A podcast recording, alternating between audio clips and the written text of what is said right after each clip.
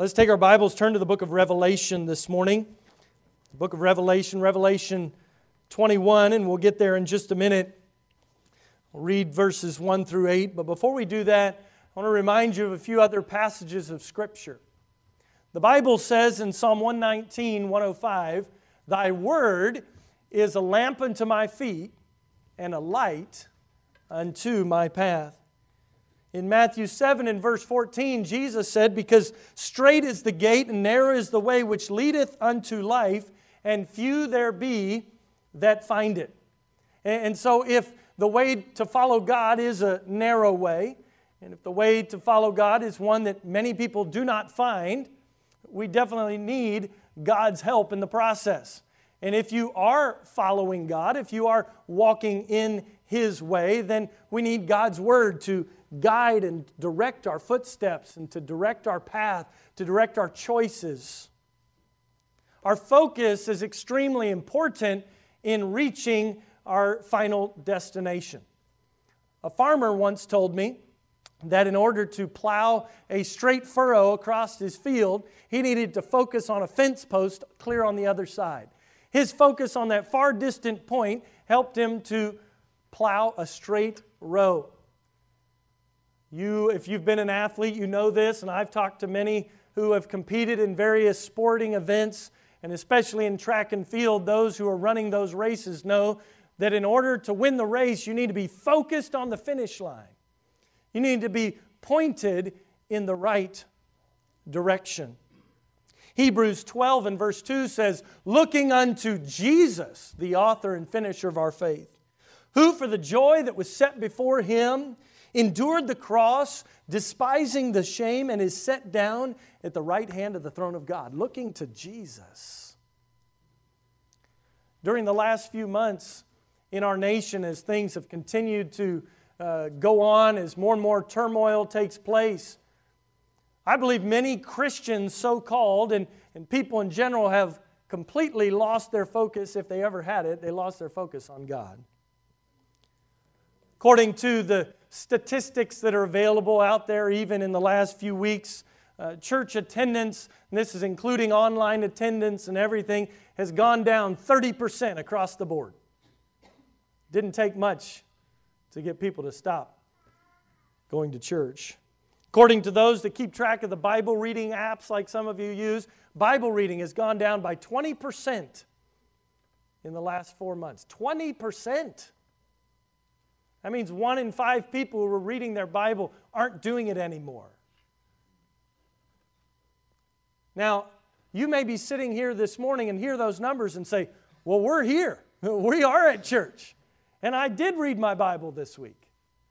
But I think even for the most faithful, it's important that we be reminded about where our focus should be. And so I'm thankful you're here in church. I'm thankful if you're reading your Bible. I'm thankful for your walk with the Lord. But I think it's important for us to be reminded of what God is doing and where God is taking us. Because as we look at these problems, is it because of a lack of accountability? Is it because of just added stress? Or maybe there's too many distractions? Well, I think the reasons for the decline in spiritual focus for people could be many. I think as a believer, as a follower of God, it is important for us to renew our focus on the Lord. Remember what He has done for you and look up. Look up. A proper focus on God's eternal purpose and plan will encourage you to remain faithful as you patiently wait His return. Where's your focus this morning?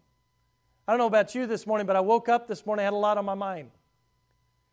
My first thought this morning when I woke up is like, oh, I better hurry. I got to get to church. Oh, I got a lot of things I need to do. And maybe some of you, even here sitting this morning, you think, yeah, I, I hope he gets done on time because I got, I got things I got to do. I got someplace I've got to go. Maybe you think, no, I've done a good job. This is the Lord's day. I've set it aside. But boy, tomorrow's coming. Monday's coming. I need to find another job. I, I need to go get the job I was doing. I need to get it finished. I need to go find a little more money. I need to pay this bill. I need to go take care of this problem or that problem or the other problem. There's so many things vying for our attention. As a Christian, we need to step back and say, God, where do you want me to focus? You said your word will direct my footsteps, my path, that we're to look to Jesus, and I want to challenge you this morning to look up. Look up. Revelation chapter 21, verse 1 says, And I saw a new heaven and a new earth. For the first heaven and the first earth were passed away, and there was no more sea. And I, John, saw the holy city, New Jerusalem, coming down from God out of heaven, prepared as a bride adorned for her husband. And I heard a great voice out of heaven saying, Behold, the tabernacle of God is with men, and he will dwell with them, and they shall be his people, and God himself shall be with them and be their God. And I love verse 4, which says, And God shall wipe away all tears from their eyes. And there shall be no more death, neither sorrow nor crying, neither shall there be any more pain. Can you imagine that day? No more sorrow, no more pain, no more tears, no crying again. Why? He says, For the former things are passed away. Then verse 5 says, And he that sat upon the throne said, Behold, I make all things new. And he said unto me, Write, for these words are true and faithful. And he said unto me, It is done. I am Alpha and Omega, the beginning and the end. I will give unto him that is athirst of the fountain of, wa- of the water of life freely. He that overcometh shall inherit all things. And I will be his son, and he shall be my son. But the fearful and unbelieving, and the abominable, and murderers, and whoremongers, and sorcerers, and idolaters, notice, and all liars shall have their part in the lake which burneth with fire and brimstone, which is the second death. I don't know where you came from mentally this morning, but I hope that you'll join me for the next few minutes as we look at these verses together from God's Word. That we'll be reminded, we'll be challenged, we'll be encouraged by what God is doing and, and where He's taking us, and that we will look up and be reminded of the home in heaven that God is preparing for every one of His children. We'll see five things together this morning about heaven. Notice, first of all, in verses 1, 2, and 5, heaven will be a place where God will make all things new. You see it here in verse 1. He saw a new heaven and a new earth. Down in verse 2, we see a new Jerusalem. In verse number 5, he says, I make all things new. Heaven is a place where God will make all things new. Now, there's new in terms of time, and there's new in terms of quality. The word used here to talk about making all things new is talking about new in quality. He's going to make it all new again. There's, this is going to be an earth, a new earth where there's no night. You know, in the book of Genesis, the Bible says that as long as the earth remains, there will be seasons. There will be spring and summer and fall and winter, and there will be day and night. But he says, in this new earth, there will be no night. Why? Because the light of Jesus Christ will shine through. There'll be no more need of the same things that we have the sun, moon, and stars. In those sense, we will have the eternal light of God. This new heaven, this new earth will not just be a physical transformation, but it'll also be an ethical transformation.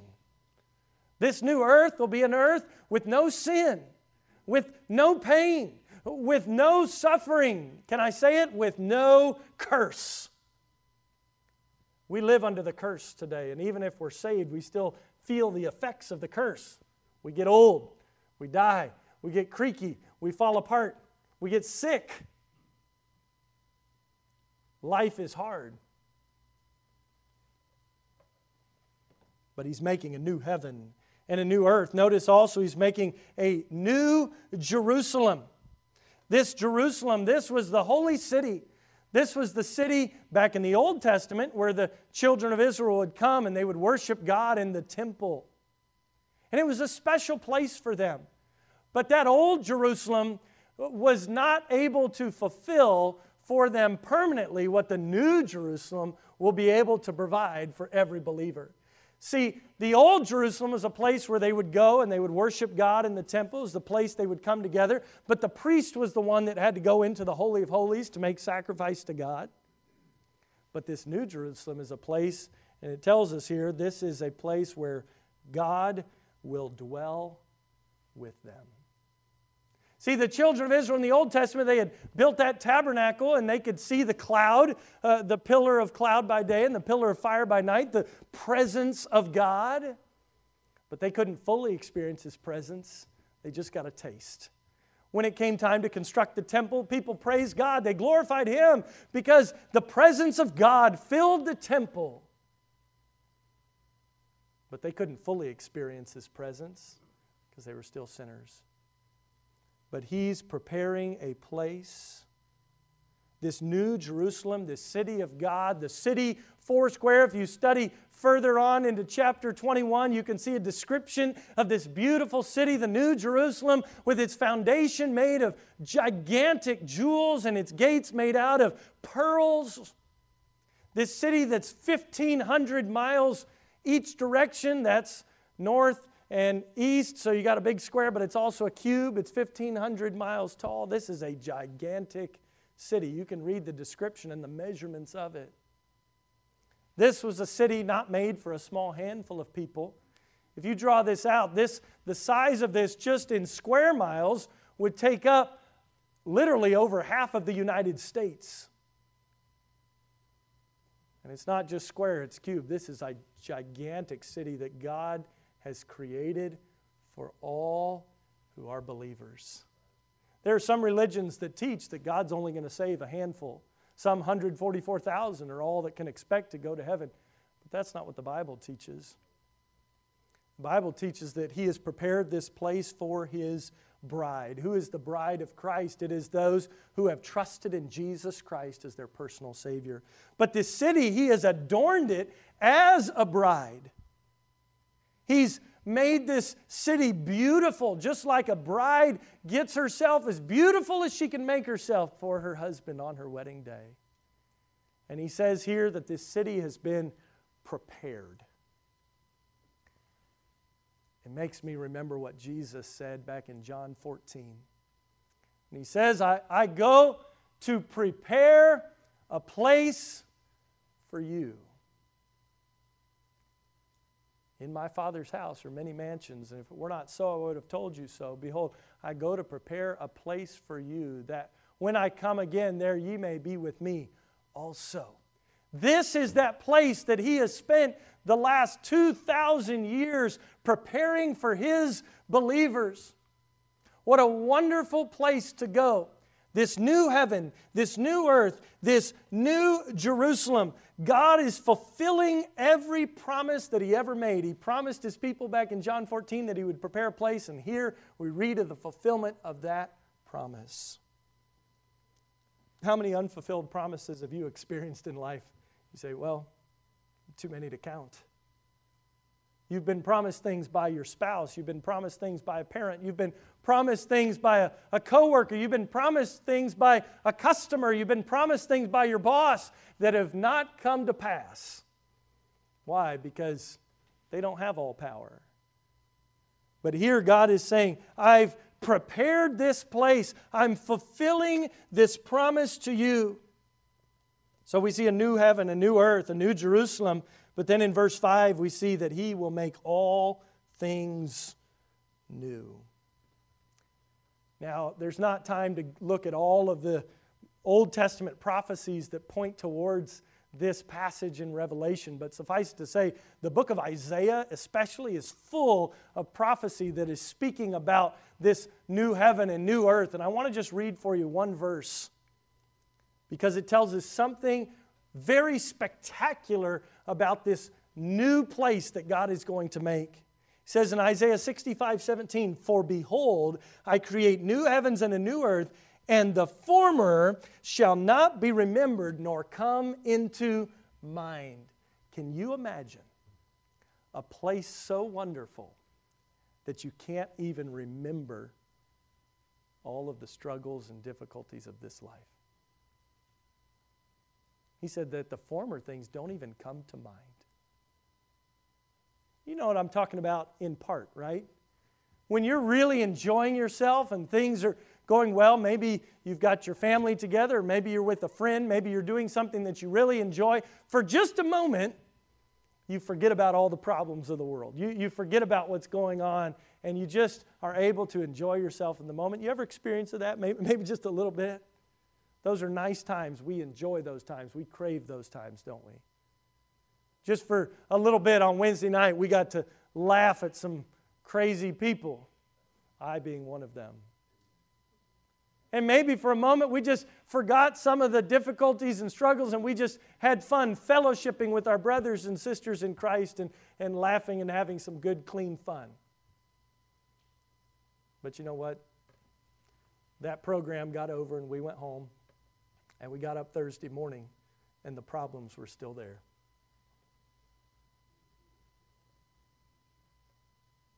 The, the struggle was still there, the, the pain was still there.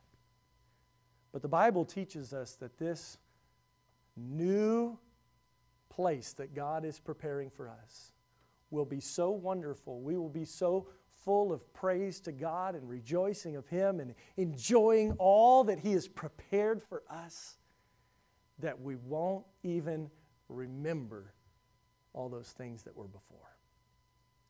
That's going to have to be a pretty incredible place, isn't it?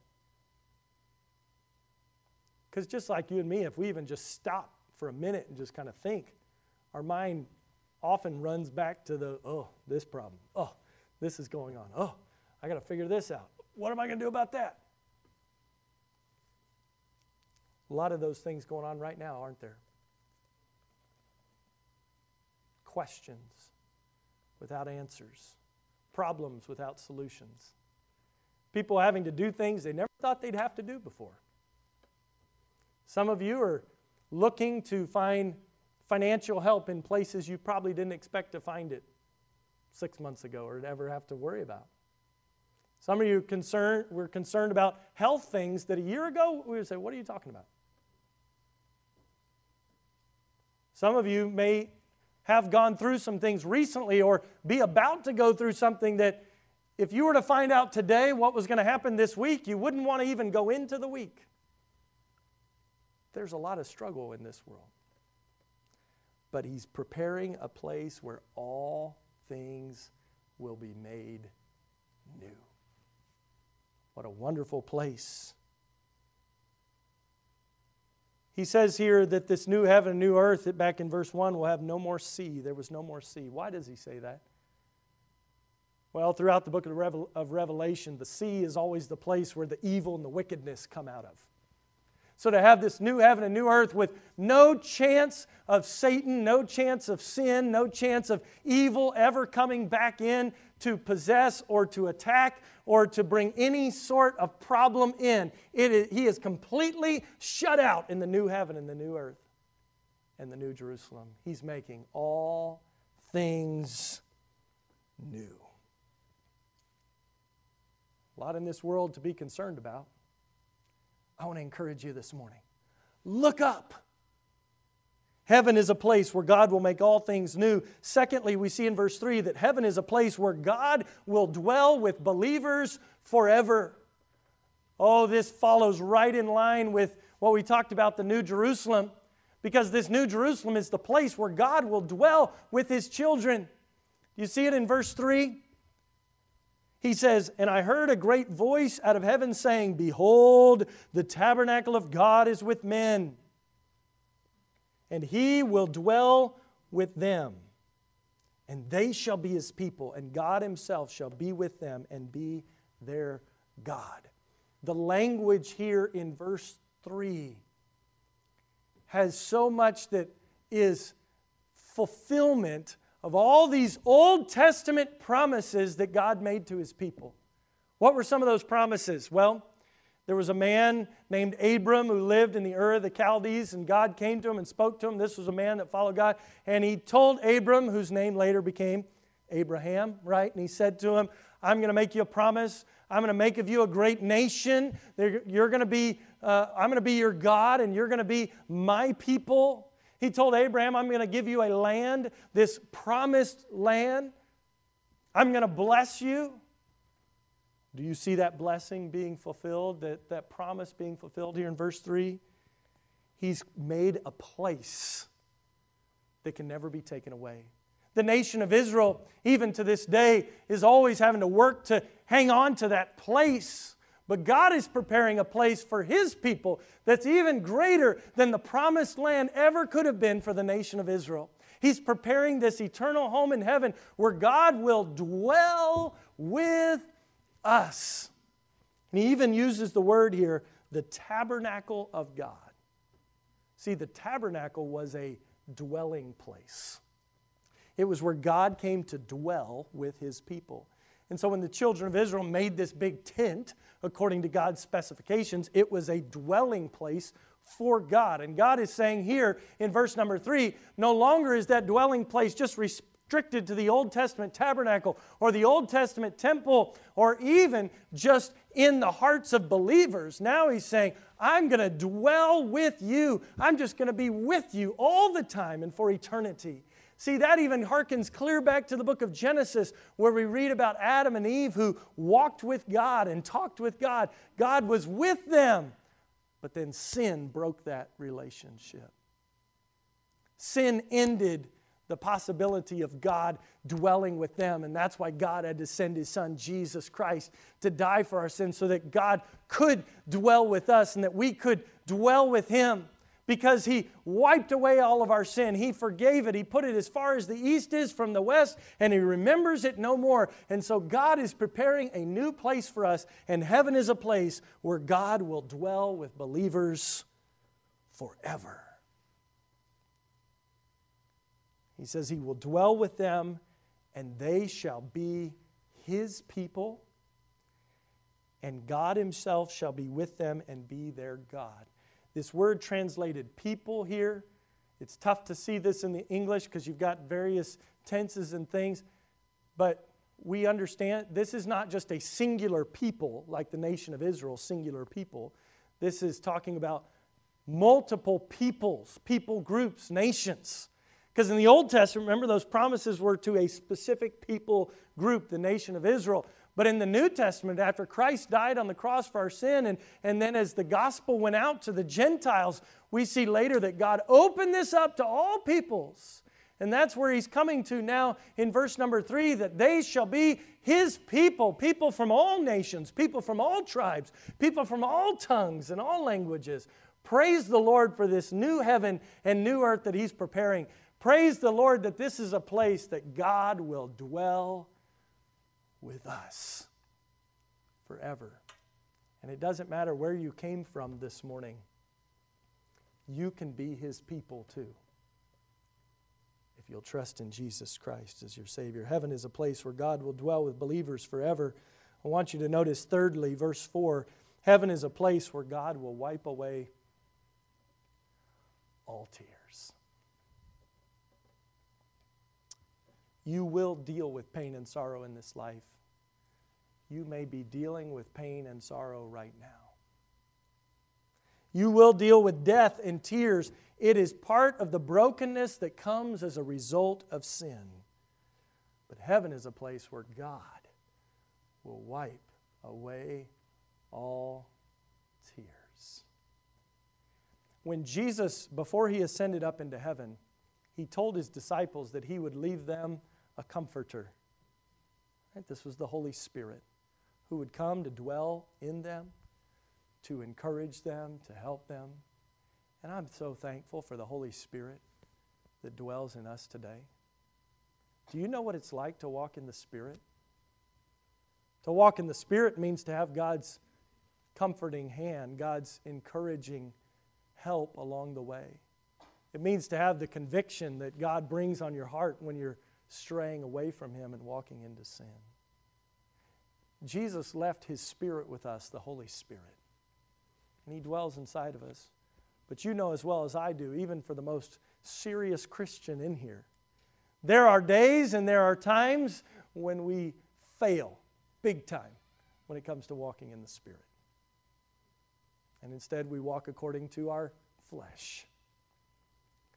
But there's coming a day when God will dwell with us, and that God will wipe away all tears. He'll be able to comfort us perfectly because there'll be no more pain, no more sorrow, no more crying.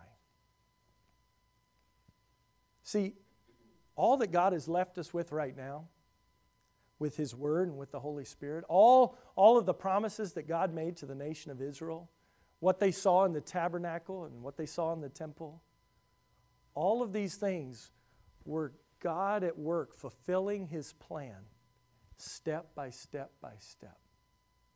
And you know as well as I do, sometimes if you just take your focus and you just look right in one little place, at what's going on in one situation, it's hard to get the big picture, right? That's one of the great things about Revelation. It's now bringing to fulfillment all of these things that have been happening little by little, day by day. Sometimes these, these events were tens of years, sometimes hundreds of years, sometimes even thousands of years apart.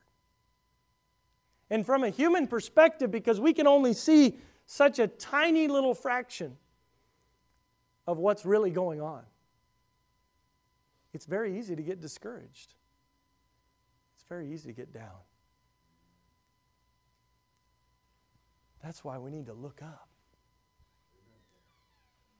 We need to step back and say, God, I can't see everything you're doing, but thank you for your word that explains to me how little by little you've been fulfilling your plan exactly on time, according to your time, not my time and you've done it in such a way that shows great patience and love with people that you sent your son to save sinners. You didn't save good people, you saved bad people. Praise the Lord for that. Because if he only saved good people, let me let you in on a secret, you wouldn't be saved. Because there's none good but God. I'm so thankful that he saved bad people. And when we step back and say, well, look, at, look at what I did, look. Stop. Let's look at what he has done and let's look at what he's doing. Yeah. Look up. Heaven is a place where there'll be no more crying. Heaven is a place where God's work will be completed. Look at chapter 21, verses 6 and 7. And please, I know there's a lot more in these verses, but uh, we, are not going to be here all day, I promise. But I want to look at verses 6 and 7. So if I'm skipping over some things, I'd love to take some time to talk. This is such a rich study. And next week, Lord willing, we'll be talking about heaven a little more. But verse 6, he, he completes his work. We said, and he said unto me, It is done. Can you remember another time that God said that something was done? In fact, He said, It is finished. Now, those are two different words. I understand. But He's talking about the same idea something has been completed. See, when Jesus hung there on the cross with your sin and my sin laid upon his shoulders, with the sin of all humankind throughout all of history laid upon him, and God turned his back on his very own begotten Son, he turned away, and as Jesus hung there, he cried out, It is finished. Why? Because he had died on the cross for our sin, he had made the payment for your sin and for my sin. But even though that was finished, I'm so thankful that he wasn't finished. Because three days later, he rose again. He said, It is finished. The work was done, but Jesus wasn't finished. He wasn't done working. He wasn't done interceding. He wasn't done serving. He wasn't done doing his work. Because Jesus has a great work And it's more than just saving you from your sin, it's also preparing a place for you and giving you eternal life in heaven. Sometimes, as a Christian, we spend so much time looking back that we forget to look up and look forward and realize there's still great days ahead. For a Christian, you can always say, the best is yet to come.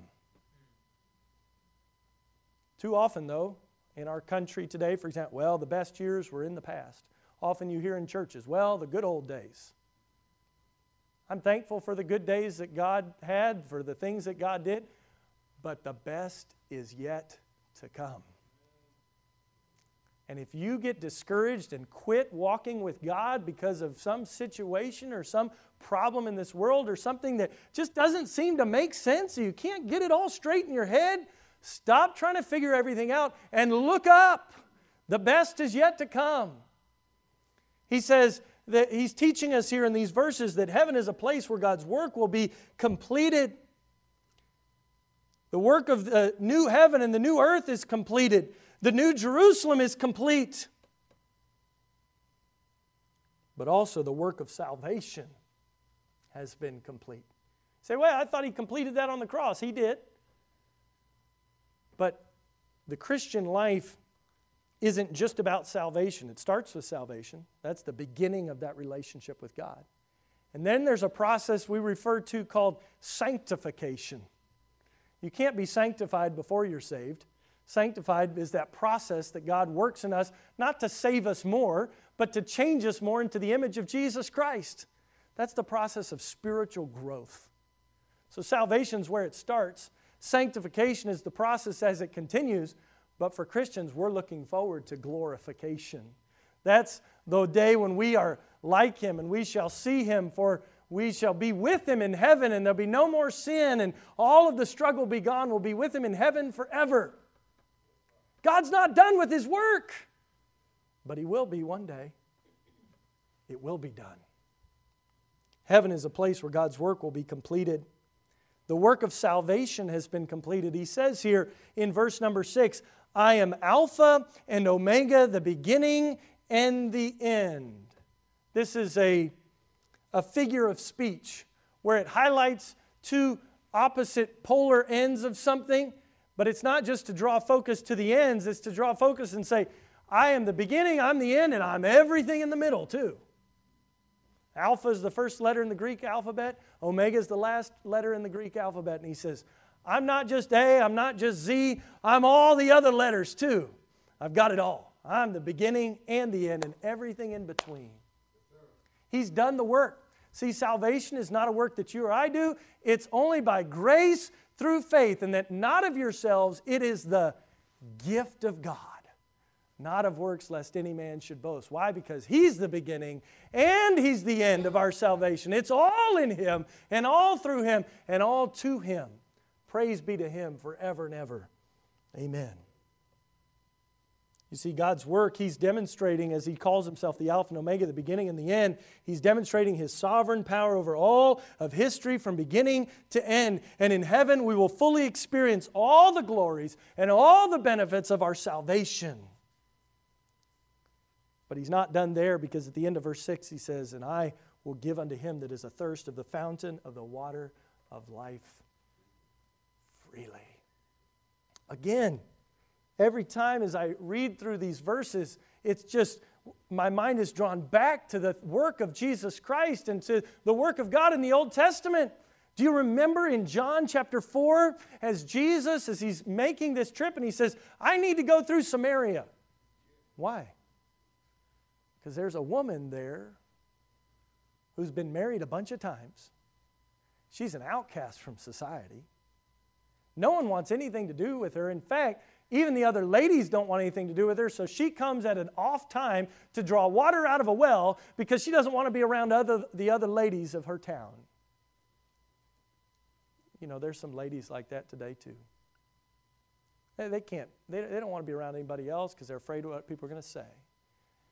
Look at your choices. Look what you did. Look at this. Look, look at that. And there are some men struggling with that too.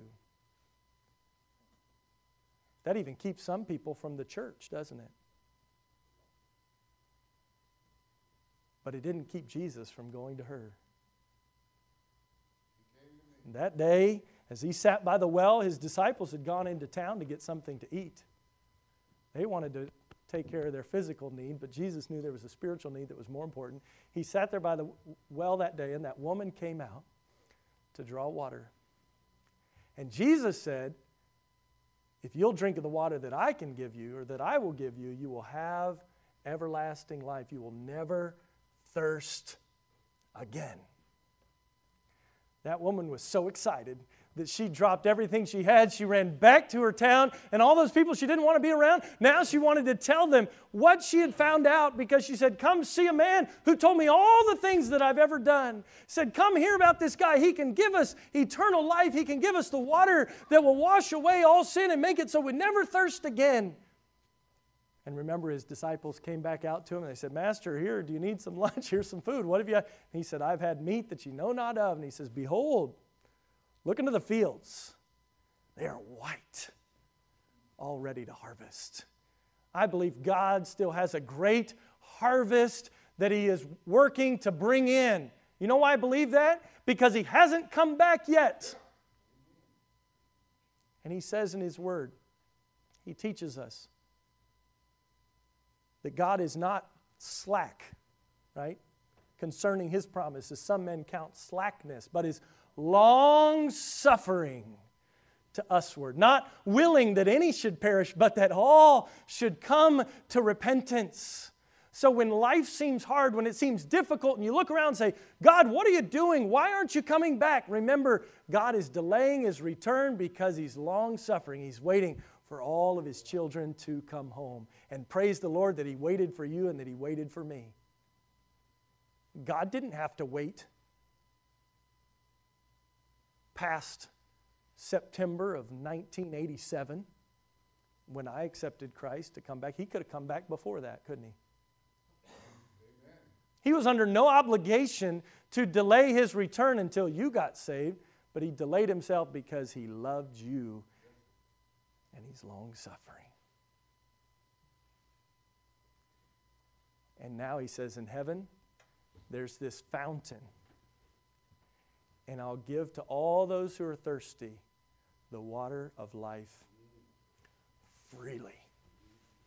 Drink and drink and drink some more. Heaven is a place where God's work will be completed. I want you to think for just a minute before I give you the last big point this morning on another wonderful passage of Scripture that I think helps to shed some light for us on, on what it's like to wait on the Lord's return. Because we, I get excited when I read this stuff. I get excited about heaven and what God is doing and what He's provided for us. But I say, come on, what are we doing? Let's go. Let's go now. People throughout all of history have been struggling with the same thing.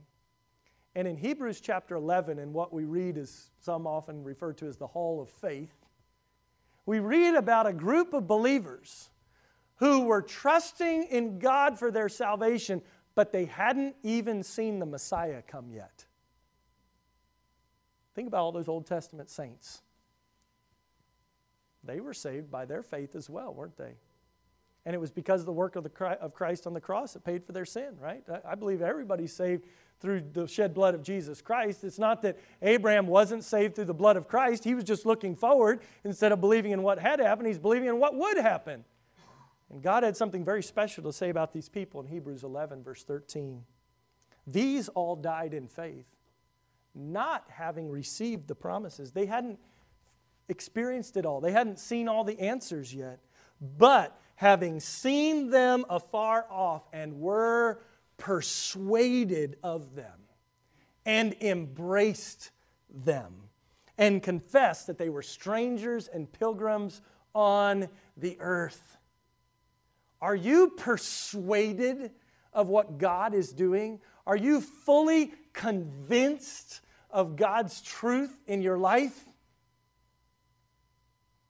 If you are, and if I am, then when we walk out of this place and we begin to struggle and we begin to doubt and we begin to get distracted and find ourselves living in sin instead of walking with the Lord, what should we do? Go back to His Word and say, God, convince me all over again. God, persuade me. God, help me. He said they were persuaded and they embraced them. That means they hung on tight. You know what it's like when you haven't seen a family member, a friend for a really long time, and you go to see them, like I felt when Simon Peter finally got back from Africa after he'd spent all those months over there. And, and Brother Joe was here with me. And I think, Brother Larry, you were here too, weren't you? And, and, and Billy was here. And, and he got back from the airport and came to the parking lot. And all I saw in the car was a van full of smiles. The whole Ngoga clan was smiling from ear to ear. Why? Because daddy was home, husband was home. And he got out of the car and I gave him a big hug. And you wouldn't believe this, but I'm going to tell you it's true. Brother Joe outran me to the car. He's got some wheels. Why? Because his friend was home and he embraced him and he hung on and he didn't want to let go. Why? Because that which was lost is found. That which was away is now home. And he's saying these people, these Old Testament believers, they embraced, they hung on to the truth. They were convinced by it, they embraced it, and they confessed that they were strangers and pilgrims on this earth. When they looked at all the struggle and all the pain and suffering around, they said, This isn't my home. I'm just a passing through. My treasures are laid up somewhere beyond the blue. Notice the rest of the verses here. The verse 14, he says, For they that say such things declare plainly that they seek a country. Where's your allegiance this morning? What country are you seeking? I'm so thankful for this country that God's given us to live in here. But, folks, this country is not the answer to all of our problems. And no matter what your position is on anything, if your hope is in the people and the leadership of this country, your hope is in the wrong place. Now, we ought to pray for our leaders. We're going to encourage our leaders. You should go out and vote for what you believe is right. All those things are good things as citizens of America. But ultimately, if you're a Christian, you're a citizen of a much greater place, even than America. They were seeking a different country. And truly, if they had been mindful of that country from whence they came out, they might have had opportunity to have returned.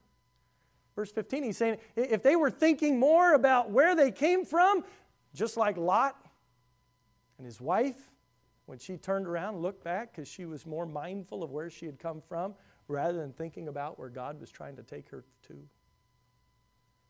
Folks, don't be so caught up with the, ugh, the mess of this world that we, we can't live for the Lord. There's so many Christians today that are just shut down spiritually because of all the mess around. I don't know what to say. I don't want to offend anybody. I don't want to cause any problems. I, I do care and I want people to know. And, you know, I, I, what do I do? What do I do? And so we just sit on our hands and stop. The devil loves that. Folks, yes, we want to love. Yes, we want to care. But let's go forward by faith. Realizing we're, we're not ultimately of this country, we have a home in heaven. And verse 16 says, But now they desire a better country that is heavenly, wherefore God is not ashamed to be called their God, for he hath prepared for them a city. Where's that city? Revelation 21, the new Jerusalem. So, heaven is a place where God will make all things new. Heaven is a place where God will dwell with believers forever. Heaven is a place where there'll be no more tears. Heaven is a place where God's work will be completed. Finally, this morning, heaven is a place where there will be no more sin. Now, I will tell you right now, this last point will either encourage you or it may cause you to fear, depending on which side of this you are.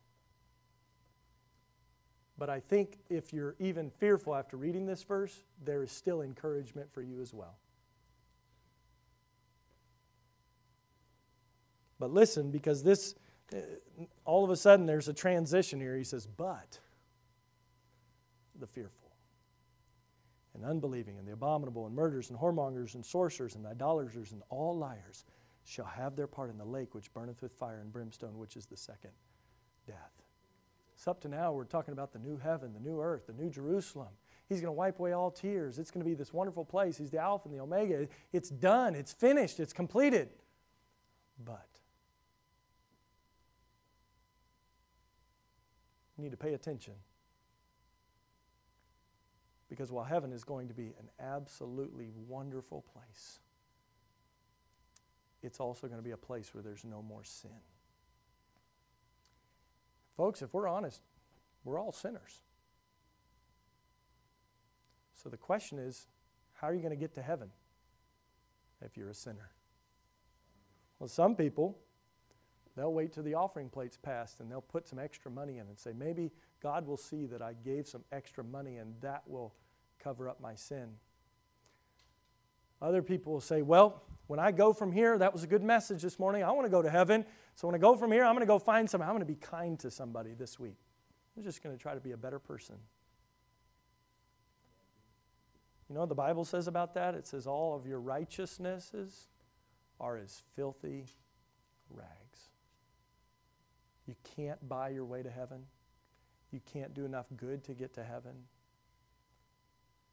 And there's no sin in heaven. So, what are we going to do? I'm so thankful for the precious blood of Jesus Christ that washes away all sin. And if you're here this morning and you've trusted Jesus Christ as your Savior, then you can trust in the blood of Christ to wash away all sin. But if you're not sure of that in your life today, if you're not convinced that your sin has been washed away, if you are not embracing what God has said and you're saying, I, mm, I'm not sure, today's the day of salvation. Trust in the Lord today because He can wash away all your sin. And He wants to give you eternal life. But you must trust in Him. He's very clear here. The fearful. Now, some will read that and say, well, I have fear sometimes. Does that mean I'm not going to heaven? Fear is someone who does not have faith. Someone who does not have faith is fearful. They're more concerned about what they can see in this world rather than having faith in God and, and His Word and what He says. You know, I read you some statistics at the beginning of the message, and there are a lot of people right now living in fear. I'm not speaking about those who say, I'm trying to take care of my health and take care of my family. We need to do that. That's not a fearful thing to exercise common sense, right? But it is a fearful thing to stop serving God because I don't know what's going to happen in the world, so I need to just not do anything for the Lord. That's a fearful thing. And many so called Christians, I think, have done more of the last few months to reveal that maybe they didn't have the faith that they thought they did because they were more fearful than anything else. By fearful, I mean this has been demonstrated for a long time. There was no desire to follow God, they were fearful about what others might say. There was no desire to walk faithfully for the Lord. Well, I follow God, but I just keep that to myself. It's a secret. Why? Because they're afraid. Don't be fearful. Trust in the Lord. And he says, and the unbelieving, these are the faithless. These are those who say, I don't care what the Bible says, I don't care what the church says, I don't care what you say is right, I don't believe. A lot of people today, and more and more all the time, say, I just don't believe in anything. I don't believe in God, I just believe in myself.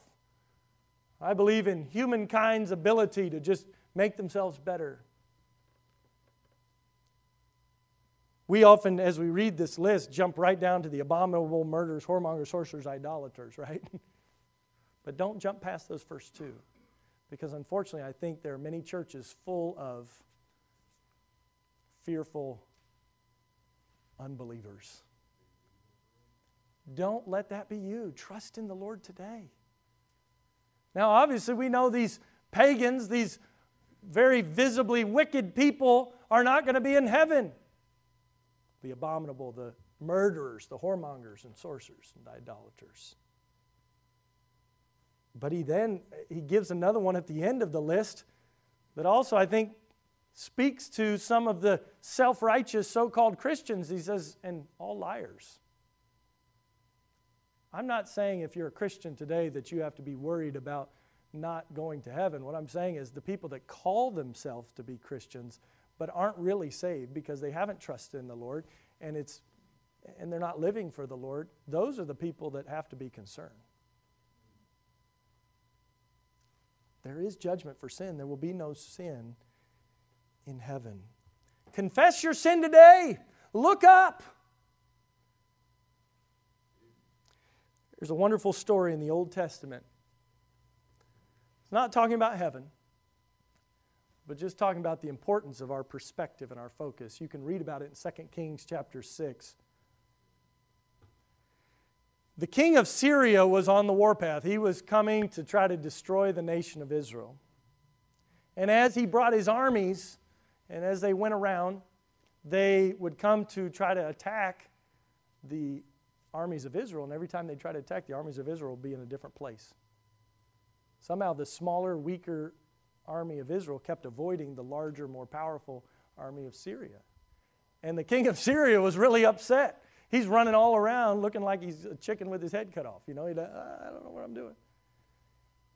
And somebody tells the king of Syria, you know, it's Elisha, the man of God, keeps telling the king, the king of Israel where to take his troops to avoid you. So the king says, Well, we need to catch Elisha. We need to stop Elisha. And somebody comes to the king and he says, Elisha's staying in Dothan. This is one of the towns there. And so during the night, one night, the king of Syria brought his army and he surrounded the city of Dothan.